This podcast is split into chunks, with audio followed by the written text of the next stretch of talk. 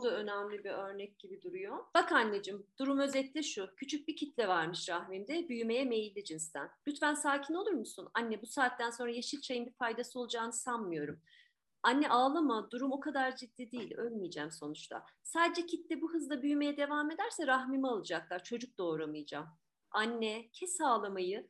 Yaklaşık bir sene, belki birkaç ay daha fazla, yok yok yokmuş yani. O zamana kadar gebe kalmamda bir sakınca yok. Ama hak verirsin ki bu teknik olarak mümkün değil. Anne senin ne dediğini kulağın duyuyor mu? Senin hesabına göre ben önümüzdeki birkaç gün içinde birini bulup hemen çiftleşmeliyim ki rahmim alınana kadar bir çocuk sahibi olayım. Ha, e, olur aslında. Anneciğim şimdi kapatmam lazım. Zaman lehimi işliyor diyor hocam. Evet bu örneği e, seçerken hani sen de görmüşsün. Bir kere e, yine kadınların cinselliğiyle ilişkili bir meseleyi anne kızın konuşması olarak hiç de deneyimin içinden olmayan bir şekilde veriyor ve komikleştirmeye çalışıyor. Görünüyor buradaki meselede de. Bir yandan da telefonda insan böyle rahmindeki kitleyi bu şekilde mi anlatır? Telefonda anlatılacak bir şey midir bu yani? Belki gülünçleştirmek için yap yapmaya çalışmış ve bu işte bir takım şeyler anne anne de mesela bu saatten sonra yeşil çayın bir faydası olacağını sanmıyorum. Anne ağlama durum o kadar ciddi değil. Öyle bir anne çiziyor ki zayıf, çırtkan, ay başımıza neler geldi diyecek cinsinden falan. Şimdi bunların hepsi tipleme. Kadınlık deneyimiyle ilişkili bir şey değil. Eğer bir anneyle siz bunu konuşuyorsanız zaten telefonda konuşulmaz. Bir kadınlık durumudur, paylaşımdır.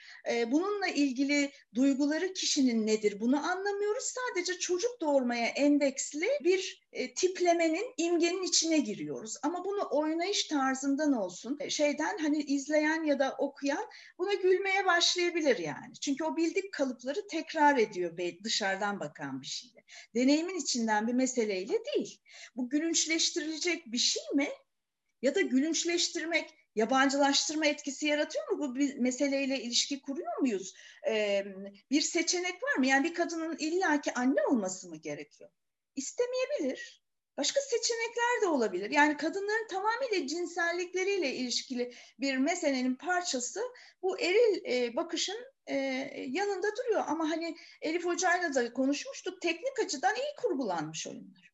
Evet biliyor orada kimi nasıl güldürürüm falan filan. Klişeye oturtabiliyor. E, ama kadınlar araçsallaşıyor işte yani böyle olunca. E, o zaman kadın e, e, oyunu diyebilir miyiz buna? E, niye kadınları seçiyorsunuz? Erkekliği yapın. Mesela erkeklikte parodiler e, üretelim. Onu da tartışalım değil mi? Bu hesaplaşmalar değil, yüzeydeki bir şey ve aldatıcı bir şeye dönüşüyor, görünüyor. E, bunun tabii uç örnekleri daha da var. Daha da gülünç hale getirdiği kadın bir kadavra olduğunu ve işte kadavra üzerindeki çalışmaları falan e, anlatırken düşlüyor. Hani ben ölmüşüm de şöyle olmuş falan filan diye.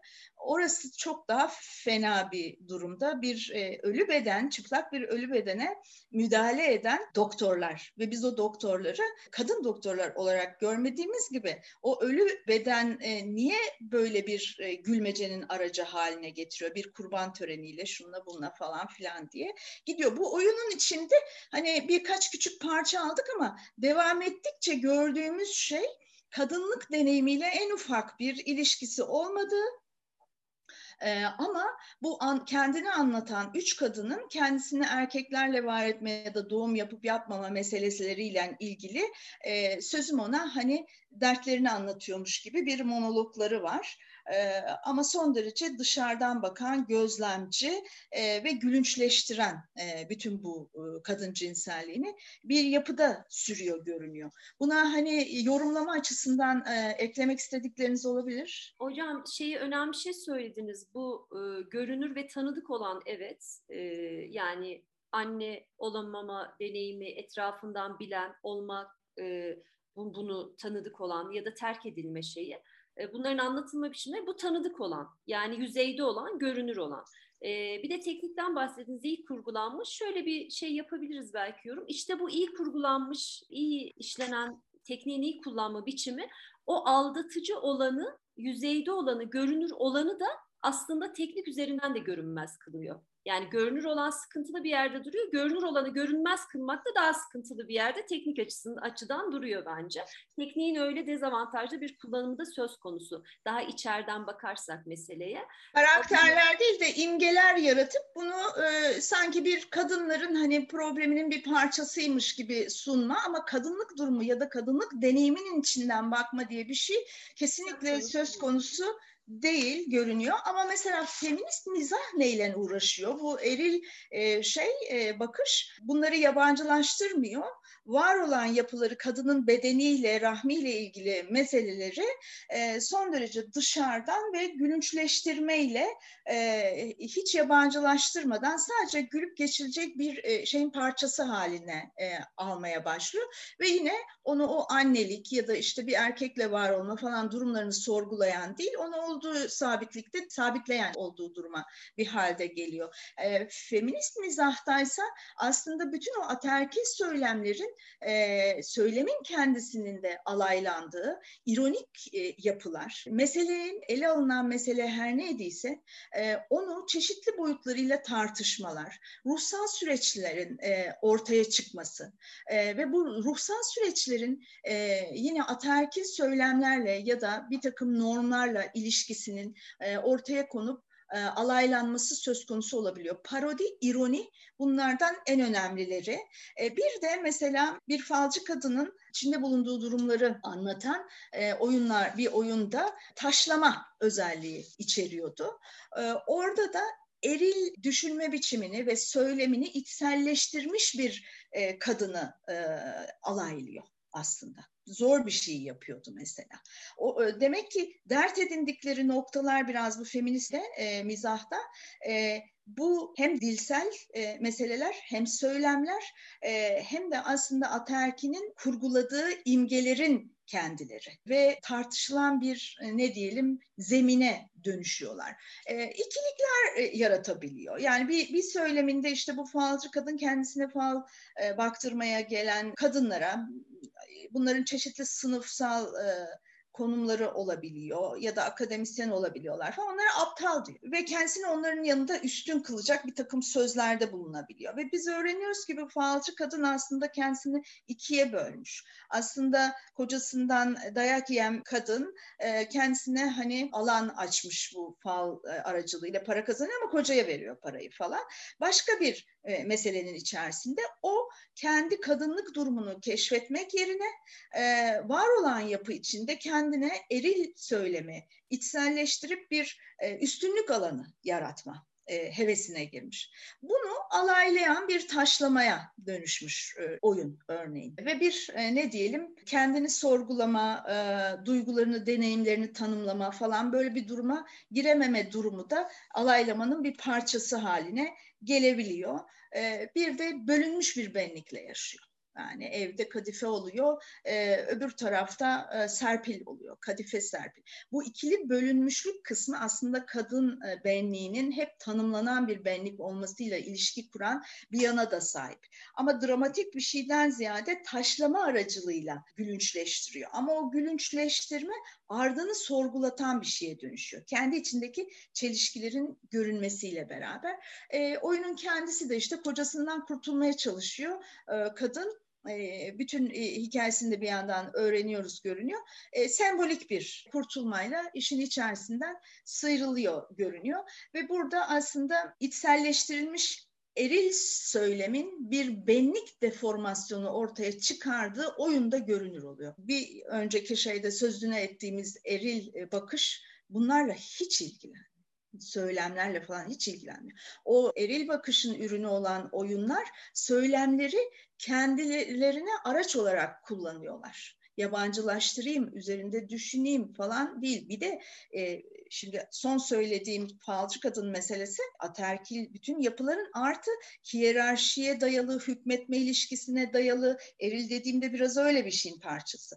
Bu düşünme görme biçimini içselleştirmiş olan e, oyun kişisi e, öbür kadınlara üstünlük sağlamaya çalışıyor. Ama öte yandan görüyorsunuz e, kocası tarafından son derece e, ezilir bir vaziyette e, kalıyor. Ve onun işte bu ikili yaşamı diyelim bize izleyene bir taşlama olarak geldiğinde biz meseleleri sorgular oluyoruz. Bu kadın bunu söylüyor ama başka bir şey gösteriyor falan gibi. Metnin kurgusuyla da ilişkili bir noktada duruyor. O da mesela tek kişilik oyun görünüyor. Fakat meseleyi işte sadece bir anne oldum olmadım meselesinden almıyor. İçinde bulunduğu durumun verdiği bütünlük içerisinde bütün o söylemleri e, ve kendisinin falcı kadının da oyun e, nasıl içselleştirmiş olduğunu bu eril e, yapıyı e, gösterir bir niteliğe bürünüyor. Daha feminist bir tavır tabii ki yani. Bunun görünür olmasını sağlama gibi. Bir de tabii bütün o söylemlerle çok daha fazla alay eden ve mizaha dayanan e, yapısı olan bir grup oyun var e, yazarlarımızdan birinin. E, onda da örneğin bir birinde işte bir plaza kadınıyla bir ev kadınını ele alıyor ve ataerkinin zaten kadınları böyle bir takım ayrımlar içerisinde birbirine düşman eden noktasını tekrar mı ediyor acaba diyorsunuz? Hayır bir dış sesin bunların aslında plaza kadınını da işte ev kadınını da mekanik bir hale sokan, baskı yapan, e, emirler veren e, halinin içinde kadınlar bir süre sonrasında bir soyutlamayla o yerden ayrılıp birbirleriyle karşılaştıkları e, soyut bir alanın içerisine çekiliyor oyunda. Birbirlerini tanımaya çalışıyorlar ve bütün o hiyerarşiler içerisinden konuşurken sonunda dayanışan bir şeye doğru gidiyor. O e, içine tıkıldıkları yerden nasıl çıkacak? Tek başlarına çıkamayacaklar. E, ve onun ipucunu alıyoruz. Bize böyle bir çözüm önermiyor. Bir, feminist oyunlar idealizasyon yapmaz, hiyerarşileri sorun edinirler, e, ikili karşıtlık yaratmaz, var olan ikili karşıtlıkları sorgular duruma gelirler zaten. Bütün bu düşünme biçimimiz ikili karşıtlıklar içerisinde e, yer alıyor. Bu da güç ilişkilerini doğuruyor, hükmetme ilişkilerini doğuruyor. Hükmetme ilişkisi demek ezmek demek, şiddet demek, yıkım demek. Aslında feminist metinler bunların hepsini sorgulayan, açığa çıkaran noktalardalar. Cinsiyetle ilişkili bir meselede ve biz daha çok burada heteronormatif bir meselenin parçası olarak bunları görüyoruz. Farklı cinsiyet kimlikleri e, ne şu anda işlemiyoruz hani konumuzun şeyinde. Fakat farklı e, cinsiyet kimliklerini işleyen oyunlarda da yeni hiyerarşiler yaratma meselesi çıkabiliyor. Farkındaysanız şimdi oyunları iyi kötüden ziyade e, bir şeyi görünür kılıp kılmama ya da cinsiyetle ilişkili ilişkili meseleleri farklı noktalarından tartışıyor mu tartışmıyor mu bunları anlamaya çalışıyoruz. Görme ve düşünme biçimini anlamaya çalışıyoruz e, oyunları ve e, feminist okur ya da kadın olarak okumak dediğimiz noktada ya da feminist olarak okumak dediğimiz noktada yapı sökümle metnin aldatıcı noktaları çelişkileri ortaya çıkarılmaya başlıyor. E, ne yaptık? Çıkardık bir tarafa mı atalım diyoruz? Hayır. E bunları e, farkına varmak iyi bir dramaturji müdahale e, edebilir miyiz? Ne yaparız? Bunu oynayalım, ne açıdan oynayalım? Ya da bundaki bir, bir malzeme hakikaten e, başka bir şeyi göstermek için e, iyi olabilir falan. Hani üzerine çalışıp düşünmeye, masa başı çalışmasına fayda sağlaması açısından baktığımız bir şey. Biraz işte bu aldatan metinlerle bunu kastettik. Ama feminist metinler ideal kadın yaratmaz, çözüm vermez, sloganist değildirler, meseleyi tartışır ve süreç içinde gösterirler. Ve değerlendirme ister, düşünmemizi ister e, meseleyi kendimizle ilişkili noktalarda kadın olarak, kadınlık deneyiminin içerisinden nereden bakıyoruz diye görmeye çalışır. Bu tür görme biçimleri ya da işte hani metne yaklaşım biçimleri aslında farklı cinsiyet kimliklerini ele alan oyunlar içinde, başka e, oyunlar içinde söz konusu uygulanması açısından. Çünkü temel e, mesele metnin kadın erkek temsilleri ya da oyundaki e, e, diğer hani cinsiyet kimliklerinin temsillerini ortaya çıkarmak değil sadece metin kendi içinde hiyerarşi yaratıyor mu? E, metin otoriter bir metin mi, sonuç odaklı mı, süreç odaklı mı? Bütün bunların ortaya çıkmasını ve meseleyi nasıl tartıştığını e, anlamamızı sağlıyor diyebiliriz.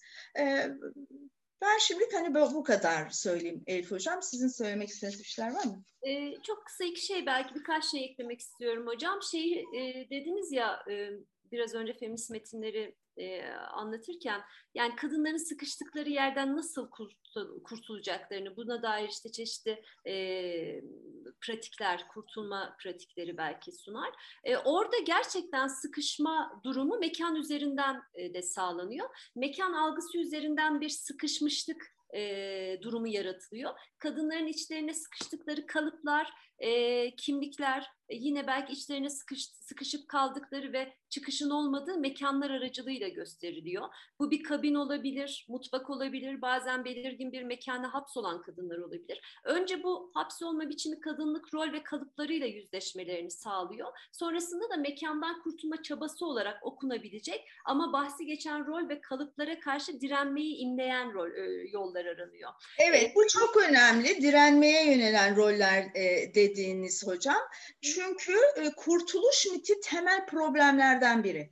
E, kadınların kurtuluşu dediğinizde e, kadının kendisiyle ilişki kurmuyorsunuz ya da deneyimle oyun yazarlar açısından söyleyeyim. Onlara kurtulma şablonları üretiyorsunuz. İşte konuşmanın başında çalışan kadın olursanız, ayaklarınız üstünde durur, durursanız kurtulursunuz. Bilmem ne olursa kurtulursunuz. Kurtuluş miti hesaplaşmayı, e, kendi içinde tartışmayı, düşünmeyi bir tarafa bırakır. Onu bırak, çık git, onu yap, bunu yap diye şablonlar koyar ama ruhsal süreçleri hiç düşünmez. O yüzden e, hükmeden, e, hiyerarşi yaratan e, düşüncelerden biridir bu kurtulma meselesi. E, ama bizim e, ülkemizin de hani böyle Kurtulan Savaşı, kurtulmuş bir e, memleket olması falan gibi bizi içselleştirilmiş bir şeyin parçasıdır. Yani 70'lerde de kurtulacaktık. E, ikinci bir kurtuluş savaşı olacaktı falan. Ya da e, yine öyle. Her gelen kendisine ait bir takım e, normlarla kurtarmaya çalışıyor her şey. Şimdi bu e, temel bir problem. Oyun e, yazarının e, içselleştirmesi söz konusu olabilir. Oyun yazarları içinde bulundukları ideolojileri e, e, yansıtırlar ama bunu sorgulayıp sorgulamadığı önemlidir. Nitelikli olup olmaması açısından baktığımızda. Yoksa bütün o normlardan, siyasi ve e, toplumsal normlardan yazarları e, dışlamak mümkün değil. Döneminin e, bütün o yapılarını yansıtır yazar ama sorguluyor mu, sorgulamıyor mu kısmı bir önem arz ediyor. E, onu söyleyeyim dedim. Yani sizin söylediğiniz o plaza kadını ve şey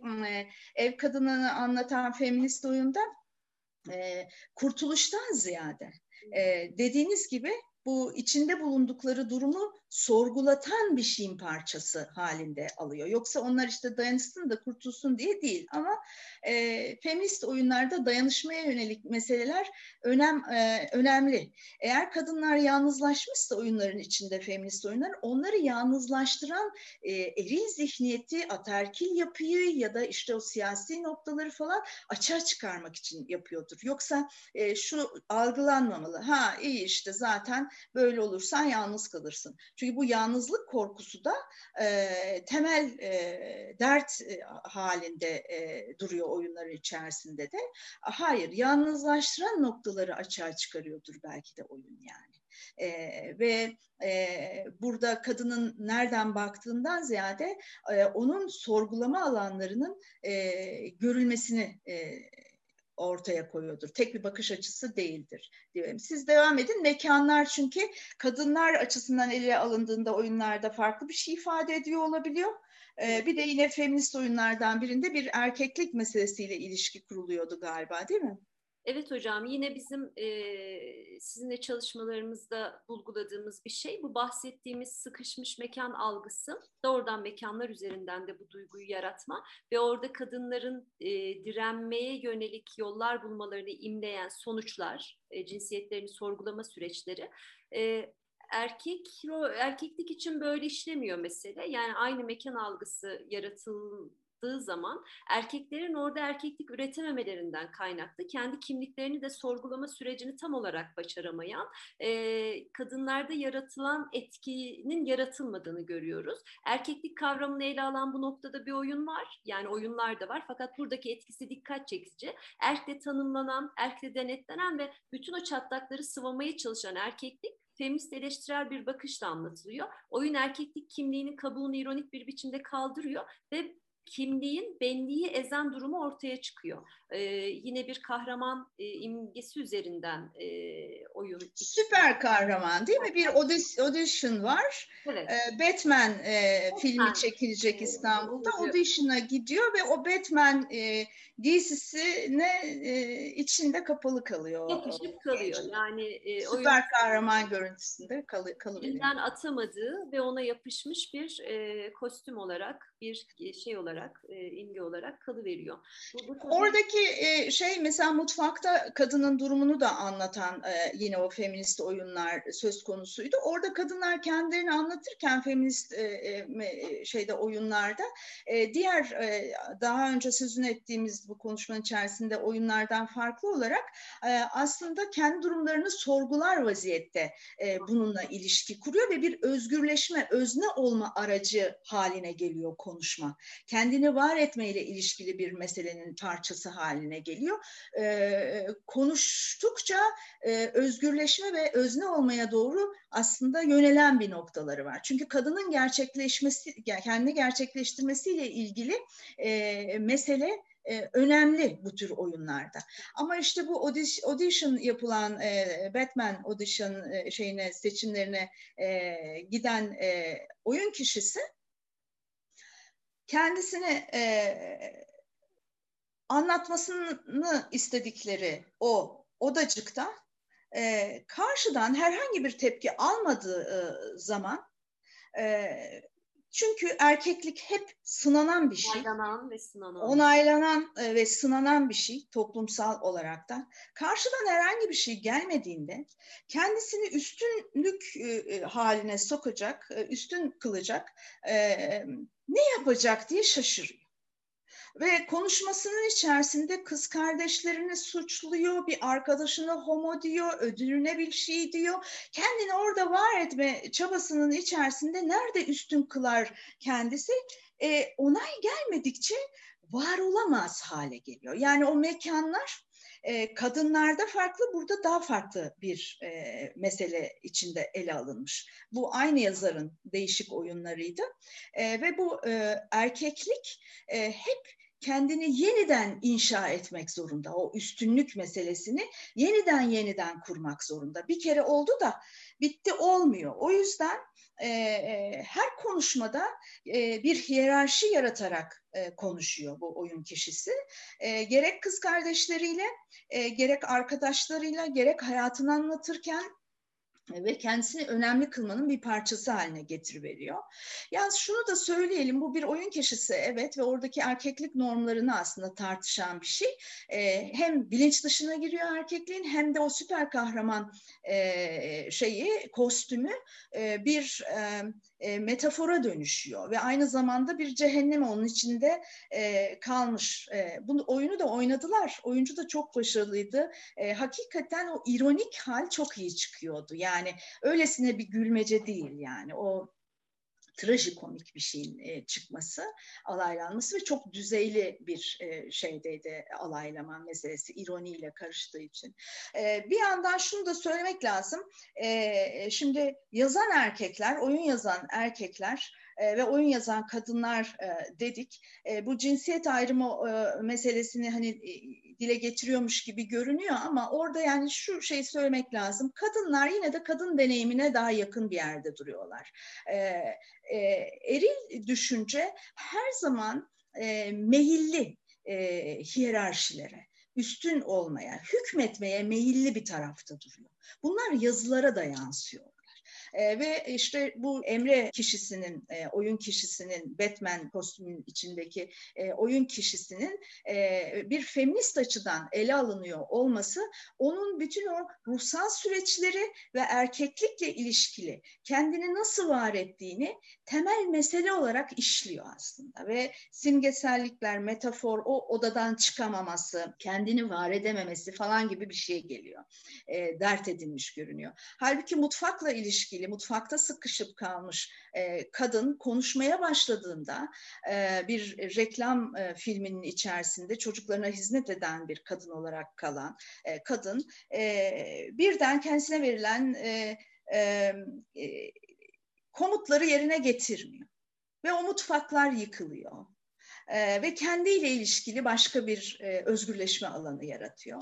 Dolayısıyla e, Elif Hoca'nın söylediği mekanlar oyunlarda değişik e, kullanımlarda cinsiyet farklılıkları yani bir kadın erkek diğer cinsiyet kimliklerine girmediğimiz için şu anda bunun üzerinden e, farklılık gösteriyor. E, değil mi Elif Hocam?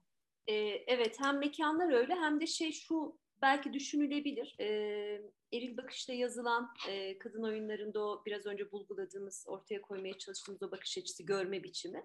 Diğer taraftan bu Batman e, şeyi üzerinden yapılanan kadın bakışıyla yazılan e, oyun o da e, başka bir yerde duruyor. O zaman mesele şu, bir erkeklik durumuna ya da kadınlık durumuna bakarak yazmak değil, onları yaratan koşulları dert edinerek yazmak onu görünür kılmak. Yani burada biraz o var o feminist yazma biçiminde onu söyleyelim. Mesela oradan e, eril bakışla e, şey bakış arasında başka bir yere gidebilir.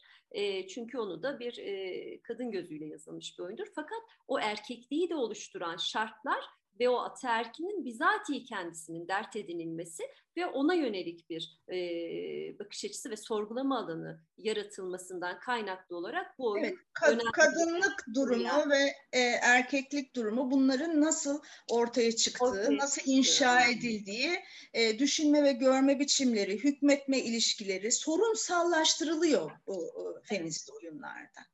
E, ve deneyimin içinden dediğimiz kadınların ruhsal süreçleri de meselenin içine giriyor. Çünkü kadınların ruhsal süreçlerini aslında oluşturan temel mesele tanımlanmış bir benlik cinsiyet üzerinden aslında e, gidiyor olmamız. O yüzden hani feminist bir oyunu oynayan feminist bir oyuncu da e, aslında oyundaki role girmiyor. Kendisini oynuyor kadın olarak. O kadınlık normuyla sürekli ilişki kurduğu bir şeyin parçası halinde duruyor.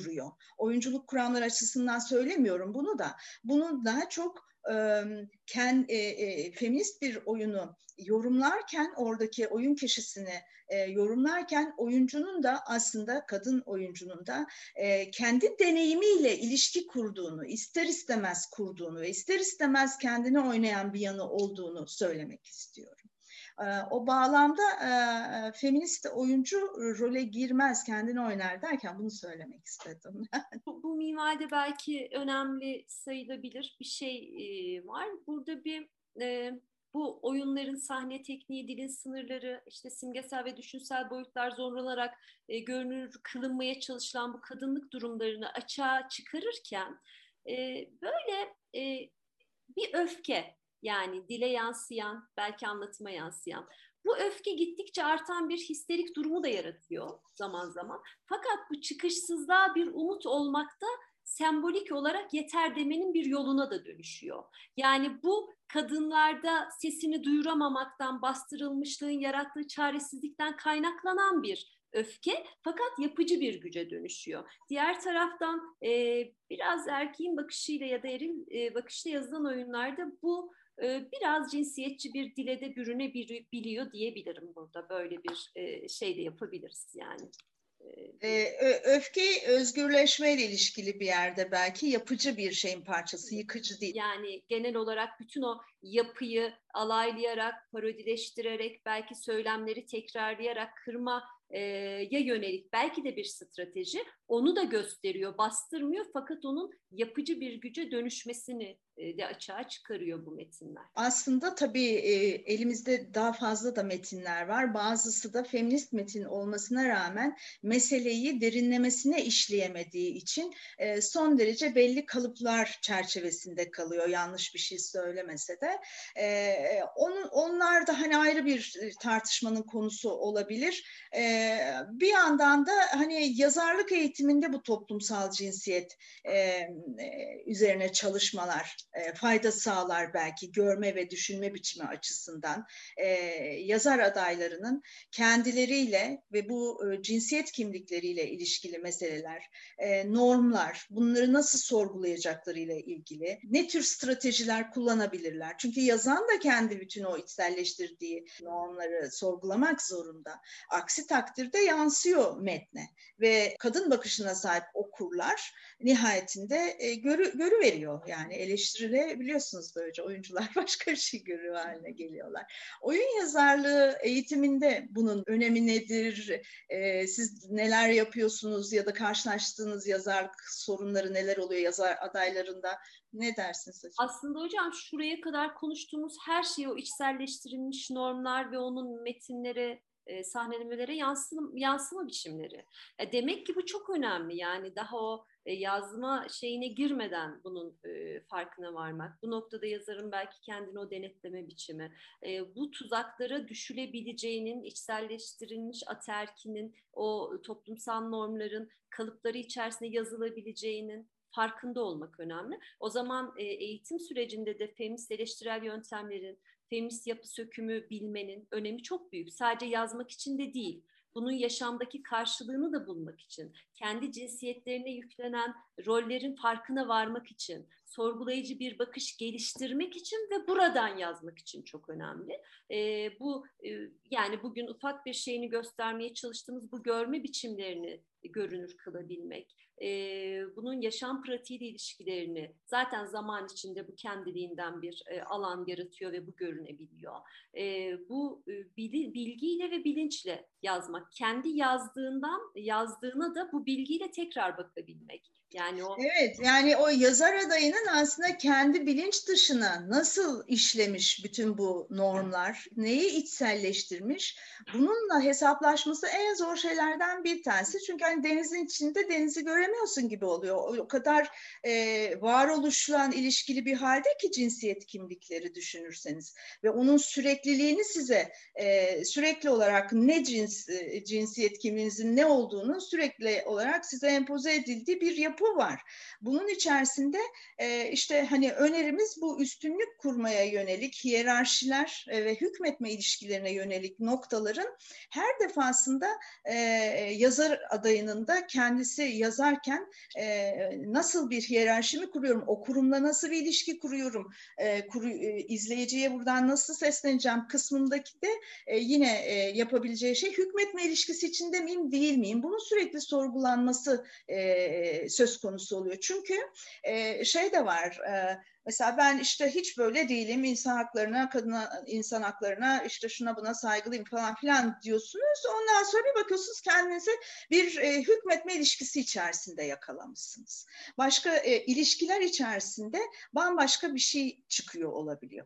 Bunun farkındalığı yazarın yazma biçimine, oyuncunun da oynama biçimine kesin yansıyacaktır diye e, bir şey hani e, söyle yani kesin yansıyacaktır derken bile ben bile bakın hemen bir şey kuruyorum değil mi? yani yansıyacaktır. Hani bu bağlamda hani Fransız feministlerin söylediği dişil yazın meselesi ya da kadın yazını dediği şey aslında bu kadınlıkla ilişkili meselenin dışında bütün o normların sorgulandığı e, bir yapı. Çünkü sadece kadınları e, ele almıyor. İşte cinsiyet kimliği erkek olarak kendini gösteren yazarları da alabiliyor. Ama nasıl sorgulandığıyla ilişkili mesele. E, bütün bu normların şey yani ne bileyim Beckett de onun içine girebiliyor. İşte James Joyce da girebiliyor. Dişil yazın dediğiniz mesela Kafka da girebiliyor. Erkek cinsiyet kimliğinde görünen yazar yazarlar açısından söylüyorum. Ama öte yandan tabii e, bütün bu kurallı e, yapıların, normların değişik sorgulanma biçimleri olabilir. Feminist e, yazarlarda bunları zaten kırma yabancılaştırma üzerine değişik stratejiler uyguluyorlar. Biz de okur olarak feminist yapı söküm stratejileriyle okumaya başlıyoruz ve metnin röntgenini çekiyoruz e, içeride bilinç dışında bir metnin de bilinci var yani. Yazarın tasarımını nasıl yaptığı, neyi düşündüğü, nasıl düşündüğünü de gösterir hale gelebilir değil mi? Öyle hocam. Bir de zaten bu e, sizin biraz girdiğiniz o dişil yazın e, bu feminist stratejileri kullanan oyunların e, çok ona vurgu yaptığı bir yerde durduğunu söyleyebiliriz bizdeki metinlerinde. Diğer taraftan yani kadın anlatılarının kadınların parçalı yarıda kesilmiş ve biçimsiz doğasına benzeyen bir yanı var. O yüzden çok dinler şey bir şey beklenemiyor. Dildeki mesele hem o eril dilin yapısıyla ilgili olarak dil e, bir yandan kadınlar için e, o güçsüzlüğü yaratan, o mağduriyeti yaratan hem de bu güçsüzlüğün ve mağduriyetin aynı eril kalıplar içerisinde anlatımını e, seçeneksiz bir biçimde sunan bir dil yani erin e, dilin bizatihi kendisi zaten eril bir yapıda olduğu için güçsüzlüğü yaratıp hem de bu güçsüzlüğün ifadesini o kalıplarla beklemek işte bir takım stratejiler geliştirmeyi sağlıyor. Yani işte onları kullanıp kırma falan yani kendini orada bir yer alan açabilmeyi gerektiren bir şey. Yoksa bizi güçsüz kılan bir şeyle bunu ifade etmemiz zaten çok zor. Ancak ona onu yabancıla ona yabancılaşarak, onunla mesafe alarak ve seyirci alımlayanı da bir takım e, metin içerisinde stratejiler ve yöntemler belirleyerek bu mesafeyi kurdurarak olabilir. Böyle şey deyince başka bir şey yapmak değil, sadece kendini ifade edebilmenin yollarını aramak, oralarda direnmek. Bunu da kendi e, doğasına, kendi geleneğine, kendi kadınlık tarihine e, çünkü ayrı bir türden baskıya maruz kalmanın ortak yanlarını taşıyoruz her şeyden önce. O yüzden o zaman orada başka bir e, kadınlık deneyimi var. E, kadınların toplumda oluşturduğu başka bir alt kültür var. E, onun içerisinden beslenip orada paylaşımda e, cömert olarak bu e, paylaşım e, kaynağını büyüterek, destekleyerek belki e, anlatım biçimlerini de e, kendi doğamıza yakın, belki kendi derdimize, kendi ortak e, baskı alanlarımıza, kendi ortak tarihimiz ve kültürümüze yakın bir yerden bulup çıkarmak. Hala bunun şeyleri sürüyor e, dünyada da, bizde de. E, yazarlık biraz dişil yazında biraz böyle bir yerde duruyor. Yani sürekli olarak o kaynağa bir fayda sağlamak ama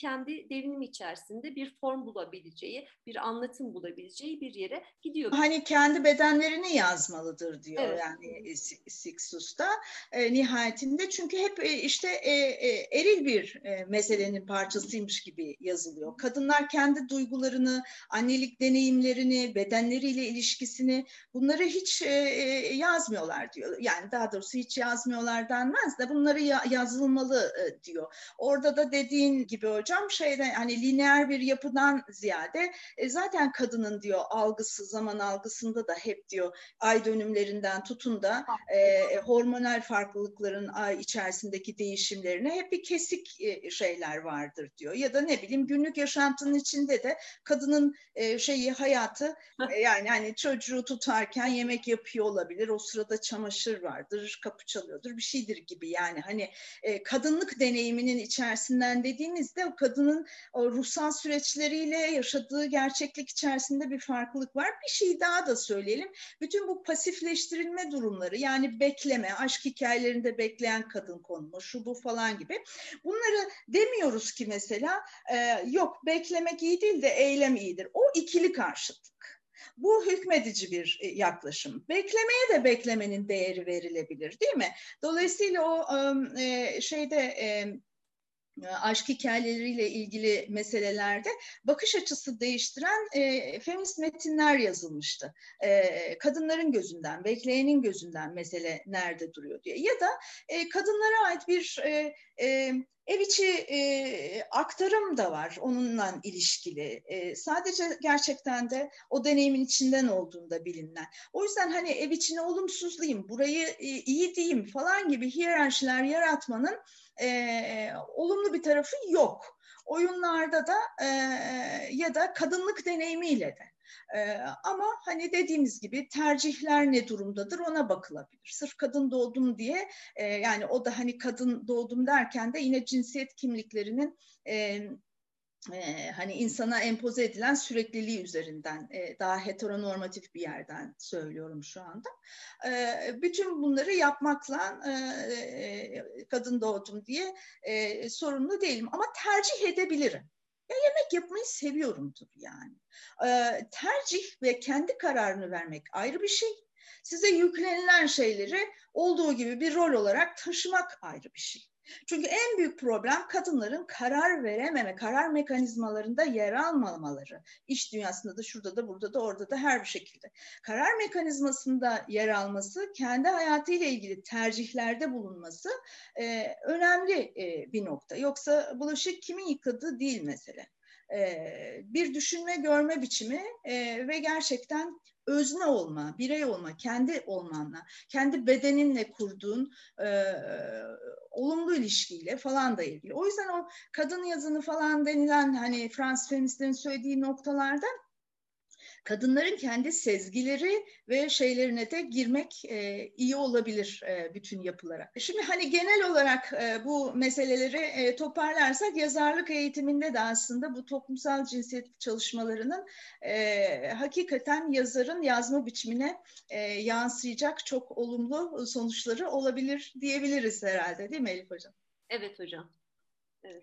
E, biz işte birkaç açıdan böyle değinelim istedik e, feminist okur e, nereden bakıyor'a e, ama tabii konu çok geniş.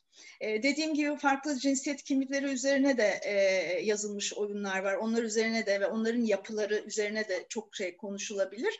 E, şimdilik biz e, hazırladığımız e, bu okura yönelik e, kadın olarak okumak meselesiyle ilgili e, konuşmamızı sonlandıralım e, diyorum. Öyleyse biz de size çok teşekkür ediyoruz geldiğiniz için. E, Kadıköy Emek Tiyatrosu olarak peşinizi bırakmayacağımızı bilmenizi isteriz. Tekrar teşekkürler. Biz teşekkür ben de teşekkür ederim. Sizle çalışmak çok keyifli. Ben de çok teşekkür ediyorum davetiniz için ve bu buluşma için. Hoşçakalın. Hoşçakalın.